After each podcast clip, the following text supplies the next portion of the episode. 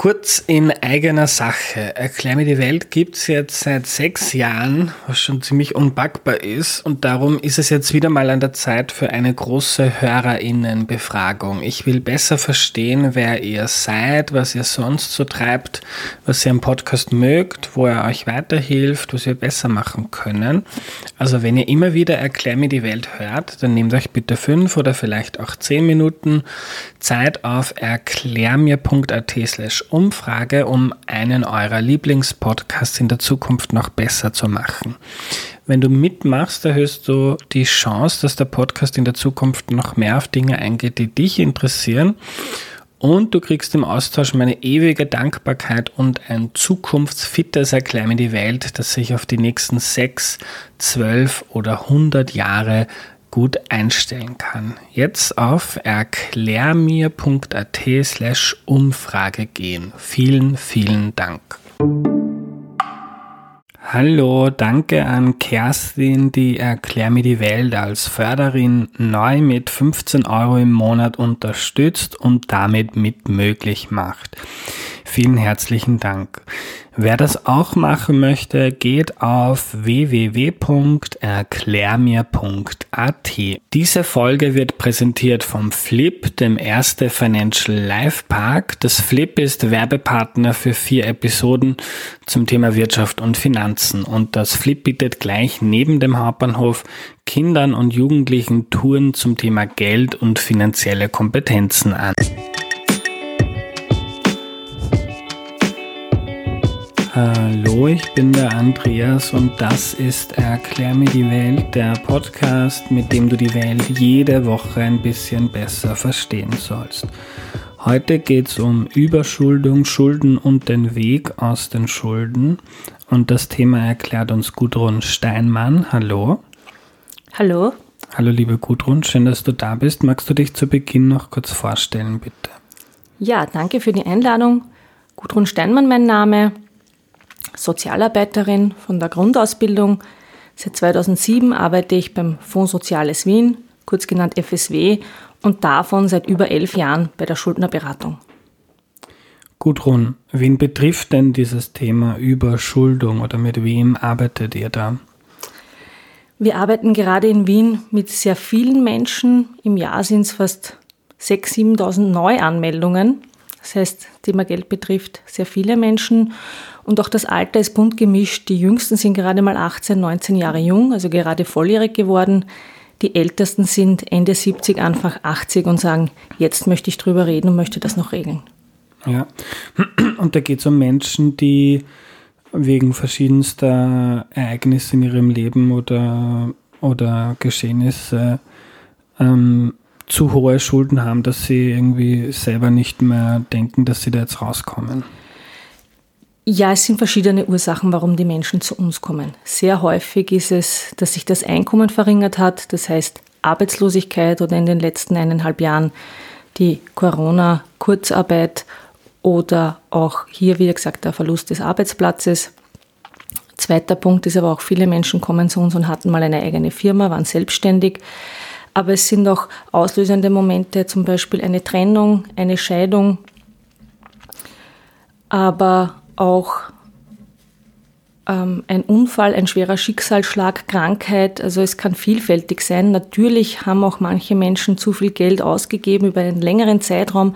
Das heißt auch Konsumschulden oder auch Wohnraumbeschaffung. Ein Kredit für ein Haus, für die Eigentumswohnung wird aufgenommen und dann passiert was Unvorhergesehenes und dann kann es nicht mehr zurückbezahlt werden. Ja. Ähm, Gibt es so ein, eine Ursache, die die häufigste ist, deiner Erfahrung nach?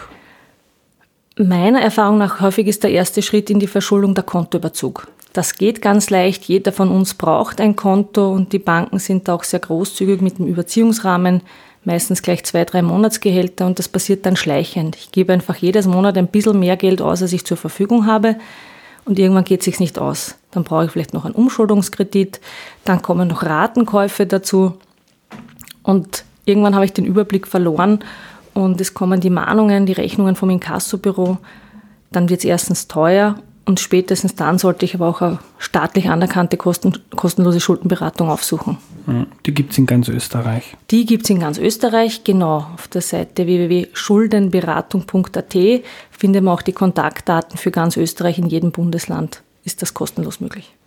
Ich habe im Vorfeld ganz viele Fragen bekommen von Hörerinnen. Eine fand ich besonders interessant. Die Laura hat mir geschrieben, gesagt, die hat den ja von einem Familienmitglied ähm, Schulden übernommen, zahlt die jetzt seit Jahren ab. Schaut auch ganz gut aus, dass das alles klappt. Aber je mehr sie sich dann mit den ganzen Rechnungen und Gläubigern und ähm, mit diesen Fällen auseinandergesetzt hat, desto mehr hat sie so den Eindruck bekommen, ähm, äh, die Leute, die da reinschlittern, das ist manchmal so ein bisschen was wie, fast wie eine Krankheit, schreibt sie. Also der, dem Bekannten ist alles über den Kopf gestiegen, ähm, ist nichts mehr gegangen, man lässt die Rechnungen liegen, äh, man reagiert nicht mehr drauf und weil es irgendwie einfach zu viel wird und dann ist so der, der Mechanismus damit umzugehen, ich ignoriere das einfach. Ähm, ähm, ist das ein, sie fragt, ist das ein weit verbreitetes Phänomen, ähm, dass das so ausschaut? Ja, das sehen wir ganz oft, diese, dieses Phänomen, den Kopf in den Sand stecken, ist einfach das Einfachste zu sagen, wenn ich es nicht sehe, ist es nicht mehr da. Und das Problem ist aber, die Schulden verschwinden nicht. Die verjähren erst nach 30 Jahren und so lange kann ich den Kopf nicht in den Sand stecken. Oft ist es auch führen Schulden dazu, dass es Menschen gesundheitlich nicht gut geht, oft auch psychische Probleme, manchmal auch Suchterkrankungen. Und wichtig ist einfach, dass man Unterstützung hat. Ganz toll, wenn die Laura sagt, sie, sie hilft in der Familie oder im Freundeskreis. Hilfe muss aber jetzt nicht immer sein, ich übernehme sofort die Schulden. Hilfe kann auch sein, einfach zu stärken, zu sagen, wir schauen uns das gemeinsam durch, wir verschaffen uns einen Überblick oder wir vereinbaren gemeinsam einen Termin eben bei der Schuldnerberatung. Weil da sitzen die Expertinnen und Experten, ähm, qualifizierte Sozialarbeiterinnen, speziell geschulte Juristinnen, die Auswege aufzeigen können. Eine Möglichkeit kann da oft auch sein, eine Budgetberatung. Auch die bieten wir in Österreich kostenlos an, dass wir einfach gemeinsam einen Überblick über die Einnahmen und Ausgaben verschaffen. Oft zahlen wir Rechnungen und wissen gar nicht, wie viele Versicherungen wir zum Beispiel abgeschlossen haben. Mhm. Und viele kleine Beträge, die sich dann vielleicht am Ende des Jahres zu großen Summen. Ja, absolut auch diese Ratenzahlungen im Internet oft verlockend.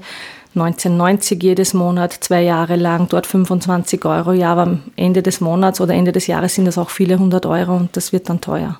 Hm. Ich würde gerne ein paar, du hast jetzt schon einige ähm, mögliche Ereignisse im Leben aufgezählt. Ich würde gerne ein paar durchgehen. Ähm, und erzähl uns ein bisschen was darüber, wie, wie, wie man sich das vorstellen kann. Thema Jobverlust ähm, ist dann so, da ist man ist gewohnt an einen gewissen Lebensstandard, äh, hat eine Miete zu bezahlen, ähm, hat vielleicht irgendwelche Kredite zum Zurückzahlen und dann Arbeitslosengeld ist circa die Hälfte von dem, was man vorher hatte. Ähm, wenn man zu lang keinen Job findet, dann ähm, wird es schwierig. Ganz richtig. Gerade wenn ich einen Kredit aufnehme, wird der berechnet von meinem Gehalt. Da muss ja auch die Bank eine Bonitätsprüfung durchführen. Und wenn ich jetzt meine Arbeit verliere, und gerade jetzt zu Corona, ganz viele Leute, die im Gastgewerbe beschäftigt waren, aber auch Selbstständige, zum Beispiel auch mein Friseur hat mich kontaktiert und hat gesagt, was kann ich machen, weil die Einnahmen sind stark zurückgegangen. Und auch wenn es Corona-Hilfen gibt, decken die nicht alle Fixkosten ab. Das heißt, äh, man musste dann schauen, kann man den Kredit zum Beispiel stunden, haben viele Banken auch gemacht, aber irgendwann statt, äh, endet die Stundung. Und dann muss ich eben schauen, habe ich wieder eine Arbeit gefunden oder was gibt es für andere Lösungsmöglichkeiten. Mhm. Stichwort Privatkonkurs ist dann der letzte Ausweg immer, den es gibt. Ja, über den reden wir dann ein bisschen später noch. Ähm, ist bei Scheidungen, die du angesprochen hast, da oft so das Ding, ähm, entweder man ist abhängig vom Einkommen vom anderen ähm, oder auch, ich kenne das auch von vielen Freunden am Land, man nimmt sich gemeinsam einen riesigen Kredit auf, ähm, baut ein Haus äh, und dann nach ein paar Jahren äh, trennt man sich und dann muss ähm, einer vielleicht alleine ähm, für was aufkommen, was er sich aber nicht leisten kann. Ganz richtig bei einem Hausbau oder Hauskauf kann meistens einer nicht alleine das Haus weiter finanzieren und noch den anderen rauszahlen. Aber auch in einer Hauptmietwohnung, wenn man zusammenzieht, ist die natürlich größer. Man teilt sich die Fixkosten, aber wenn man sich trennt, kann einer alleine im Normalfall die Wohnung gar nicht bezahlen und weiter finanzieren. Das heißt, das ist dann ein Problem. Zweites Problem ist bei einer Scheidung, bei einer Trennung, meistens gibt es auch Kinder, Unterhaltspflichten. Das heißt, ein Elternteil, sehr häufig der Kindesvater, muss Alimente, Unterhalt bezahlen. Auch das kostet Geld. Natürlich muss auch die Mutter ähm, die Naturalien leisten, das heißt Lebensmittel kaufen, auch wieder die Wohnung mhm. und Kleidung finanzieren. Aber das führt dann wirklich zu Engpässen und das ist mit ein Grund, warum viele Menschen auch zu uns kommen. Ja. Kommen die Leute zu euch oft, wenn es schon zu spät ist? Am besten wäre vielleicht, wenn sich so eine Umstellung im Leben ergibt, ähm, gleich mal am Anfang zu schauen, auf was muss ich jetzt aufpassen, damit das nicht eskaliert. Ja, optimal wäre, Sie würden früher anrufen und wir könnten mehr Tipps geben, als dann sozusagen ähm, den Feuerlöscher spülen zu müssen. Denn, du hast schon gesagt, wir werden dann später noch über den Privatkonkurs reden. Aber es ist keine angenehme Situation. Das wissen wir. Wir hören das ganz oft, wenn die Menschen bei uns waren. Im Moment sind sehr viele Beratungen telefonisch. Aber sie sagen dann, oh, ich bin so dankbar, dass Sie mir weitergeholfen haben. Wäre ich doch schon früher gekommen. Aber ich habe mich nicht getraut. Ganz einfach, weil das Thema Geld ist ein Tabuthema in Österreich und Schulden noch viel mehr. Man spricht nicht darüber. Man hat das Gefühl, man hat versagt. Und da kann ich nur sagen, es kann wirklich jeder und jedem passieren. Auch mir, zwar äh, sehr gut überlegt bei der, bei der Verschuldung fürs Haus, wie viel muss ich zurückzahlen und kann ich mir das leisten. Aber wenn ich lange im Krankenstand bin, wird sich mein Arbeitgeber auch von mir trennen und mit Krankengeld habe ich einfach ein viel geringeres Einkommen. Ja, also das ist ein Problem, dass das, das Geld ein Tabuthema ist in Österreich. Es redet auch kaum jemand drüber, was er jetzt verdient und, und wofür man wie viel ausgibt. Ähm, aber auch, dass das so ein dass das stigmatisiert ist, dass man Probleme hat mit, mit dem Geld und es geht sich bei allen irgendwie aus und wenn nicht, dann redet man nicht drüber. Ganz richtig. Ich glaube es ist auch viel Druck in unserer Gesellschaft, diese Statussymbole. Ich brauche ein tolles, großes Auto. Ich brauche Markenkleidung. Ich muss diesen oder jenen Urlaub haben. Auch da hatte ich mal ein Ehepaar bei mir sitzen, die gesagt haben, viele Jahre haben wir mit unserem Freundeskreis mithalten wollen und irgendwann ist es sich dann nicht mehr ausgegangen, weil die Bank hat einfach keinen Kredit mehr hergegeben. Und da sollte man hinterfragen, braucht man diese Luxusgüter alle oder ist nicht manchmal weniger mehr? Hm. Ähm, andere Ursache, Selbstständigkeit. Ähm, was was gibt es da für Fälle oder Problemfelder?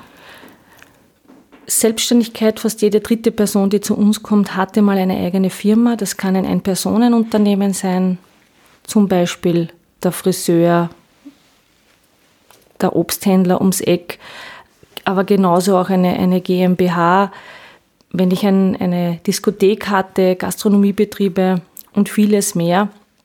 Und da entstehen natürlich auch Rechnungen und oft hafte ich auch als Privatperson dafür und dementsprechend ist dann oft ein Privatkonkurs der letzte Ausweg, weil sich ja gerade als Selbstständiger viele Rechnungen anhäufen, wie zum Beispiel das Finanzamt, die Sozialversicherung. Und da braucht man auch wieder ein gutes Grundverständnis und muss auch viele Rücklagen bilden, dass man, wenn diese Vorschreibungen kommen, die auch zurückzahlen kann. Ja. Ähm, bevor wir dann zum Privatkonkurs kommen, der jetzt schon ein paar Mal gefallen ist, würde mich noch interessieren, du hast schon angesprochen, Sucht oder oder, oder andere Krankheiten. Ähm, ich habe zum Beispiel letztes Jahr eine Depression diagnostiziert bekommen. Es war für mich ähm, sehr schwierig, meinen Job ähm, weiterzumachen und mit diesem Podcast zum Beispiel bin ich auch selbstständig. Es hat Gott sei Dank geklappt, ich bin auch gut unterstützt worden. Aber ich kann mir sehr gut vorstellen, ähm, dass man mit weniger Unterstützung oder wenn ich vielleicht ähm, das nicht wenn ich mir nicht so einfach Hilfe gesucht hätte, weil ich stolzer wäre, was ja auch noch ein großes Thema ist, dass man da sehr schnell ähm, mein Leben und auch meine finanzielle Situation entgleiten hätte können. Ähm, ist das häufig, dass Menschen entweder mit psychischen Problemen, mit Suchtabhängigkeiten, ähm, ist vielleicht manchmal dann auch die Konsequenz von Schulden, die zu Problemen führen können, aber auch direkt die, die Krankheit, die zu Problemen führt? Auf jeden Fall, du hast es jetzt gut angesprochen, gerade bei einer Depression geht es mir nicht gut. Ich schaffe es oft gar nicht bis zum Postkasten die Post zu holen, geschweige denn die Rechnungen einzubezahlen oder auch mit den Gläubigern Kontakt aufnehmen. Die Gläubiger sehen aber hinter jeder Person, die Schulden hat, quasi eine Nummer. Die Briefe, die Mahnungen gehen automatisch raus. Die hinterfragen nicht, warum antwortet er nicht. Die sehen hinter jeder Person jemanden, der nicht zahlen will. Oft können die Leute auch nicht bezahlen. Ähnlich ist es dann natürlich auch bei den Suchterkrankungen, sei es Alkohol, Drogen, auch Spielsucht kommt häufig natürlich vor, ähm, weil man das große Glück glaubt zu finden in, in der Welt, sozusagen in den Casinos, was leider ganz, ganz selten eintrifft. Und da ist es aber auch wichtig, dass wir mit den Leuten reden. Offenheit ist etwas ganz, ganz Wichtiges. Unsere Beratung ist vertraulich natürlich und auch anonym. Also wir unterliegen natürlich dem Datenschutz, geben keine Daten an Dritte weiter. Und dann noch besprechen, denn oft vor der Schuldenregulierung braucht man eine gewisse Stabilität. Ich vergleiche das gerne wie beim Hausbau mit einem guten Fundament, wo wir sagen, erstens sind ihre Fixkosten bezahlt, also dass die Leute nicht vor der Delogierung stehen, weil dann macht eine Schuldenregulierung keinen Sinn aber eben auch sind sie so weit stabil und gefestigt, dass man sagt, ich habe jetzt keine akute Suchterkrankung, weil ein Spieler, wenn der von meiner Beratung rausgeht und wieder ins nächste Casino geht und neue Schulden macht, kann die Schulden nicht regeln. Also das ist eines unserer Grundprinzipien, sozusagen Stabilität der Fixkosten, aber auch keine neuen Schulden machen, wenn man mhm. bei uns die Beratung startet.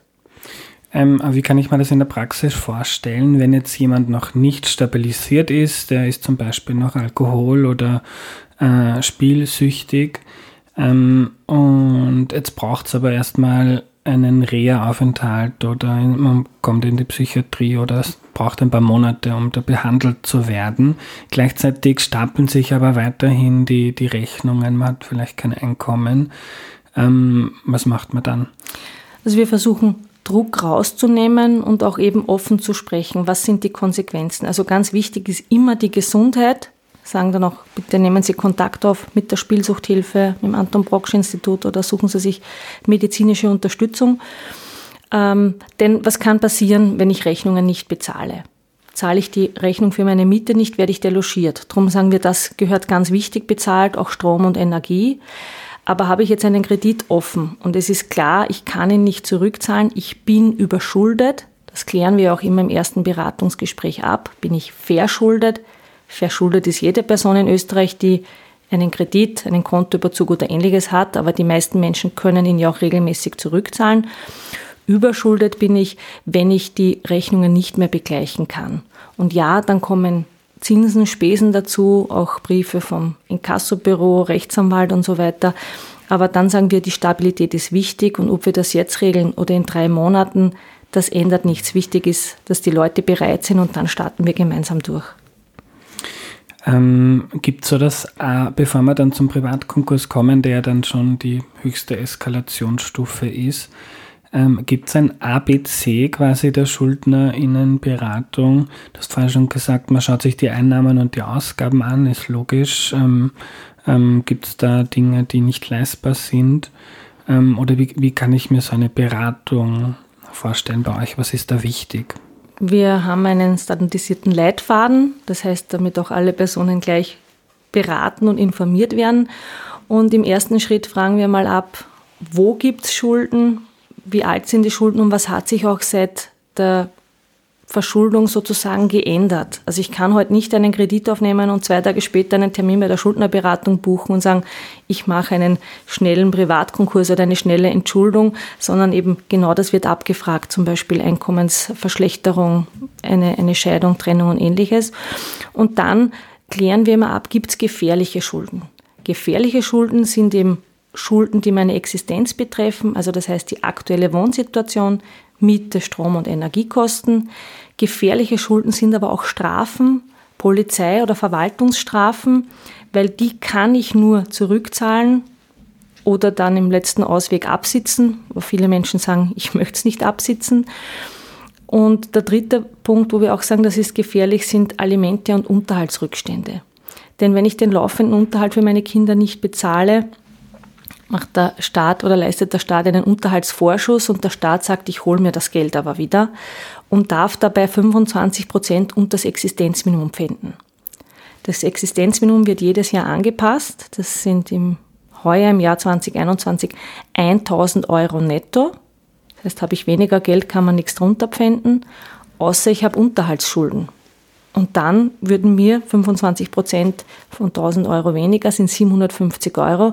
Und mit dem muss ich dann als erwachsene Person meinen Lebensalltag bestreiten. Das heißt, Miete, Strom, Heizung bezahlen, Lebensmittel kaufen, vielleicht sind auch noch meine Schuhe kaputt, ich brauche was Neues oder eine Brille oder ähnliches. Und einfache Rechnung, das kann sich kaum ausgehen.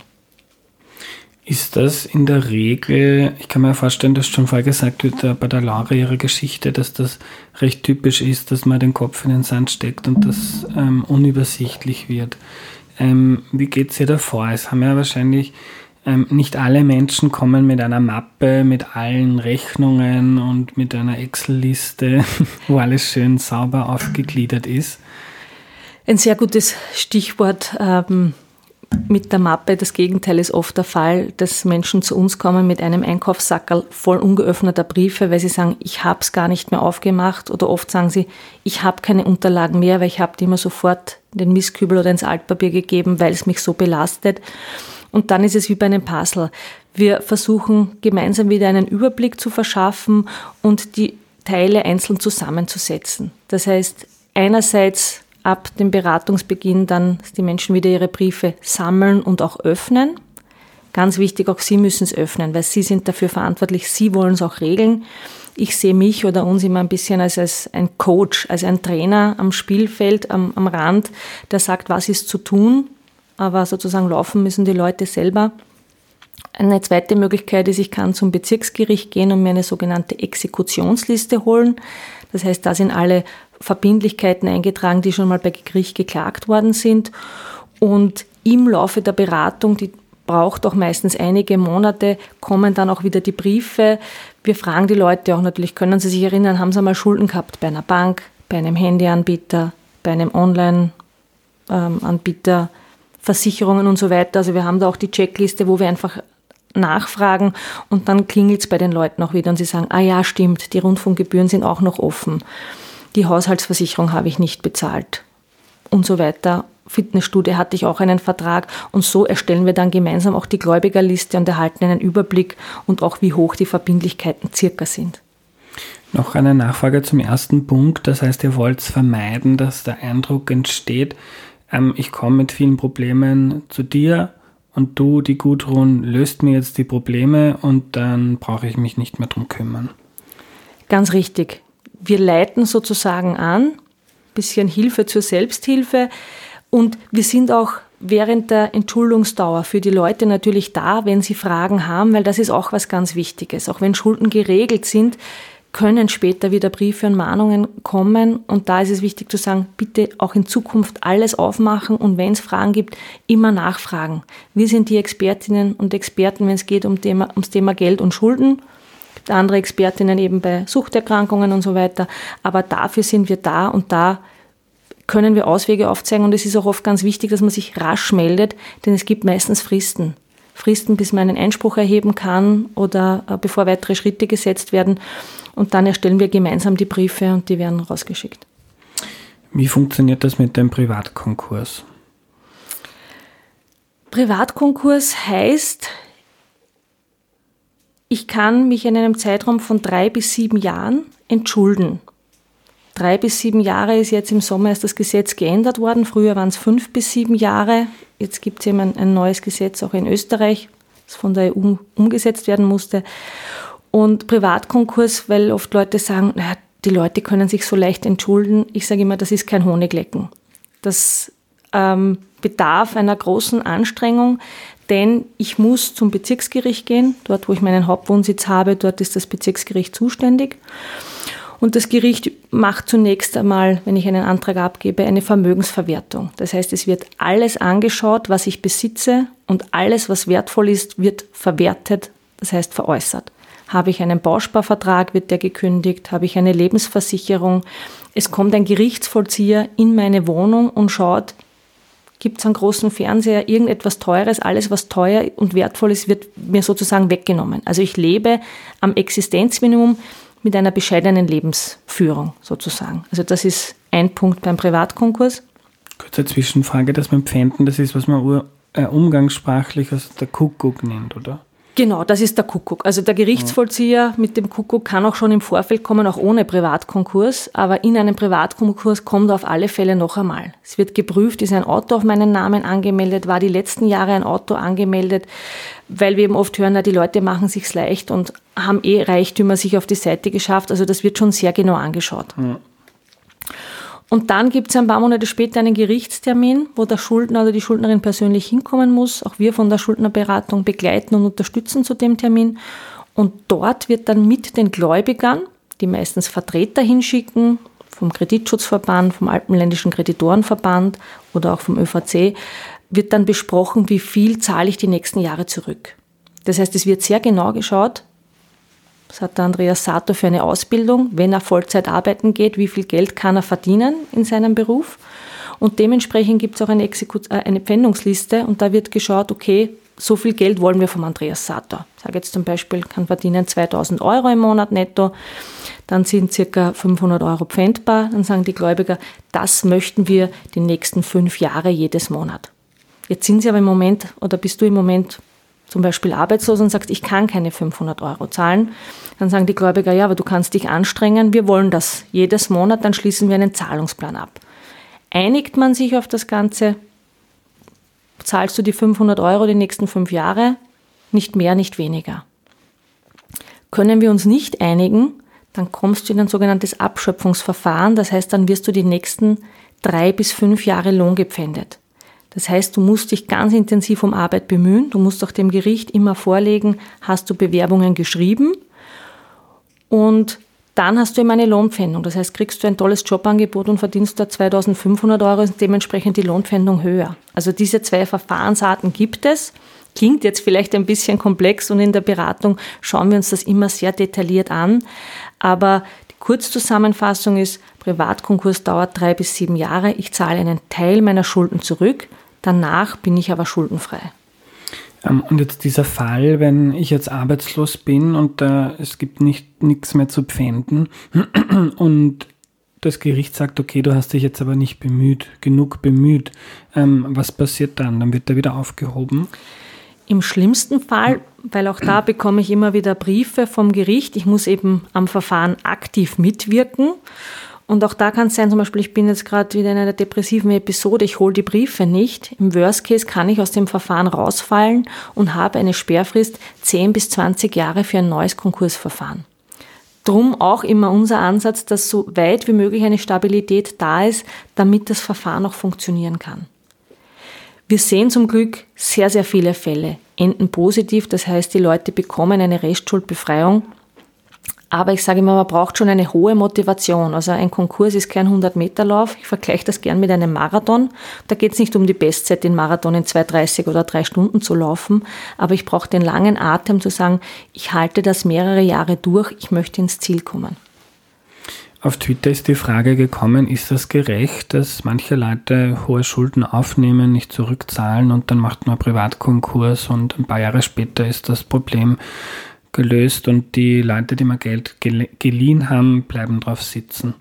Ähm, Verschuldung ist keine einfache Situation. Ich glaube, kaum jemand wünscht sich, in diese Situation zu kommen. Ganz wichtig ist, Lösungswege aufzuzeigen, dass die Menschen sagen, okay, ich regle das, ich zahle einen Teil zurück, auch die Gläubiger bekommen einen Teil. Wenn wir bei dem Fall bleiben, Person steckt den Kopf in den Sand, sagt, ich gehe jahrelang oder gar nie arbeiten, kriegt Gläubiger erstens gar kein Geld zurück. Und der zweite Punkt ist, ich glaube, jeder Mensch hat eine zweite Chance verdient. Das heißt, wenn man mal hinfällt, sollte man wieder aufstehen dürfen. Die wirklich hohen Schulden, wo wir reden von mehreren hunderttausend Euro, sind meistens Personen, die eine eigene Firma hatten, die selbstständig waren Prinzipiell sind die Banken auch angehalten, Bonitätsprüfungen zu machen. Meiner Meinung nach werden Schulden gerade auch im Onlinehandel sind oft sehr leicht möglich. Ähm, das heißt, da muss man auch wieder schauen, sozusagen, die Wirtschaft will etwas verkaufen, suggeriert auch den Leuten, die wenig Geld haben, nimm nur an der Konsumwelt teil. Und der andere Punkt eben wichtig, dass einfach Lösungen aufgezeigt werden und man eine Chance hat auf einen Neubeginn. Wir kommen zum Ende. Ähm, was ist denn wichtig in der Prävention, also dass es in der Zukunft nicht so viele Leute ähm, erwischt und die dann den Kopf in den Sand stecken müssen? Einerseits glaube ich, Prävention ist ganz wichtig. Das heißt, in Wien, in Oberösterreich, Salzburg, aber auch in anderen Bundesländern gibt es einen Finanzführerschein, wo wir in polytechnische Schulen, in Berufsschulen gehen und mit den jungen Leuten reden. Übers Geld reden, wie viel Geld brauche ich? Weil die jungen Leute oft gar keine Ahnung haben, was kostet Wohnen, was kostet wirklich ein Auto in der Haltung und ähnliches mehr. Das heißt, drüber reden und wie kann man Schulden vermeiden. Ein zweiter Punkt ist, glaube ich, auch, dass man regelmäßig auf sein Konto schaut. Das heißt, den Überblick versucht zu behalten und auch immer wieder überlegt, brauche ich die Dinge? Sind die Angebote? Jetzt, morgen ist Black Friday, äh, werden immer Angebote suggeriert, ist das wirklich alles so günstig? Und wie gesagt, kann ich mir das leisten? Also ich glaube, das ist ganz wichtig. Und ein dritter Punkt ähm, oder meine Empfehlung, das Konto nicht zu überziehen. Ich kann mit meiner Hausbank auch reden und sagen, ich will gar keinen Überziehungsrahmen, dann habe ich die Gefahr, gar nicht mein Konto zu überziehen und diese teuren Überziehungszinsen zu bezahlen. Und was ich vielleicht als letzten Punkt auch noch spannend fand, ist, was du vorhin schon beschrieben hast, dass Geld, ähm, gibt auch Länder, wo Geld nicht so ein Tabuthema ist und man auch ähm, offener darüber redet. Ähm, und das trägt ja auch dazu bei, dass äh, man mehr über Geld, Finanzen lernt, wenn man mit Freunden offener darüber spricht. Absolut. Ich glaube, dass Freundinnen und Freunde, aber auch in der Familie, dass man da viel offener drüber reden sollte. Aber auch, wenn man jemanden kennt oder wenn man mal mitbekommt, da geht es jemandem finanziell nicht so gut, dass man das auch offen anspricht und sagt, kann ich unterstützen? Reden wir drüber. Vielleicht gibt es Lösungsmöglichkeiten, damit eben dieser letzte Schritt Privatkonkurs gar nicht notwendig ist. Denn in Österreich gibt es sehr viele überschuldete Menschen, Jährlich machen ca. 10.000 Menschen einen Privatkonkurs. Uns wäre auch unter Anführungszeichen lieber, wir führen mehr Budgetberatungen und müssen später weniger Konkurse gemeinsam durchführen. Danke für deine Zeit, Gudrun. Danke für die Einladung.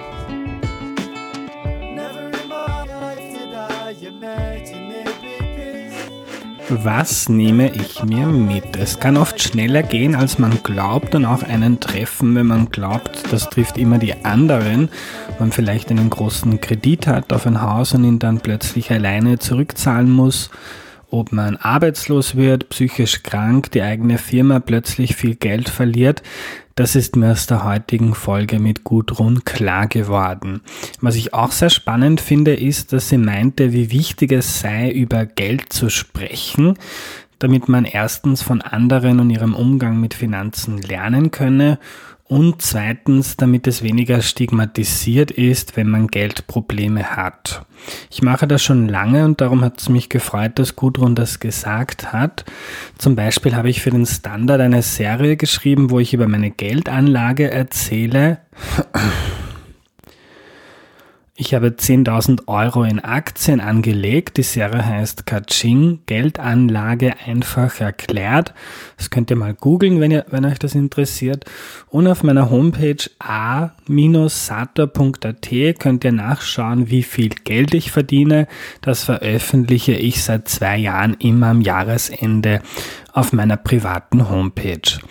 Das war die heutige Folge. Wenn ihr den Podcast wichtig findet, unterstützt ihn bitte auf www.erklärmir.at. Die nächste Folge kommt schon am Freitag. Es wird ein Deep Dive mit Reinhard Heinisch, einem Politikwissenschaftler, und es wird um die ÖVP und konservative Parteien in Europa gehen. Bis dahin eine schöne Zeit, euer Andreas.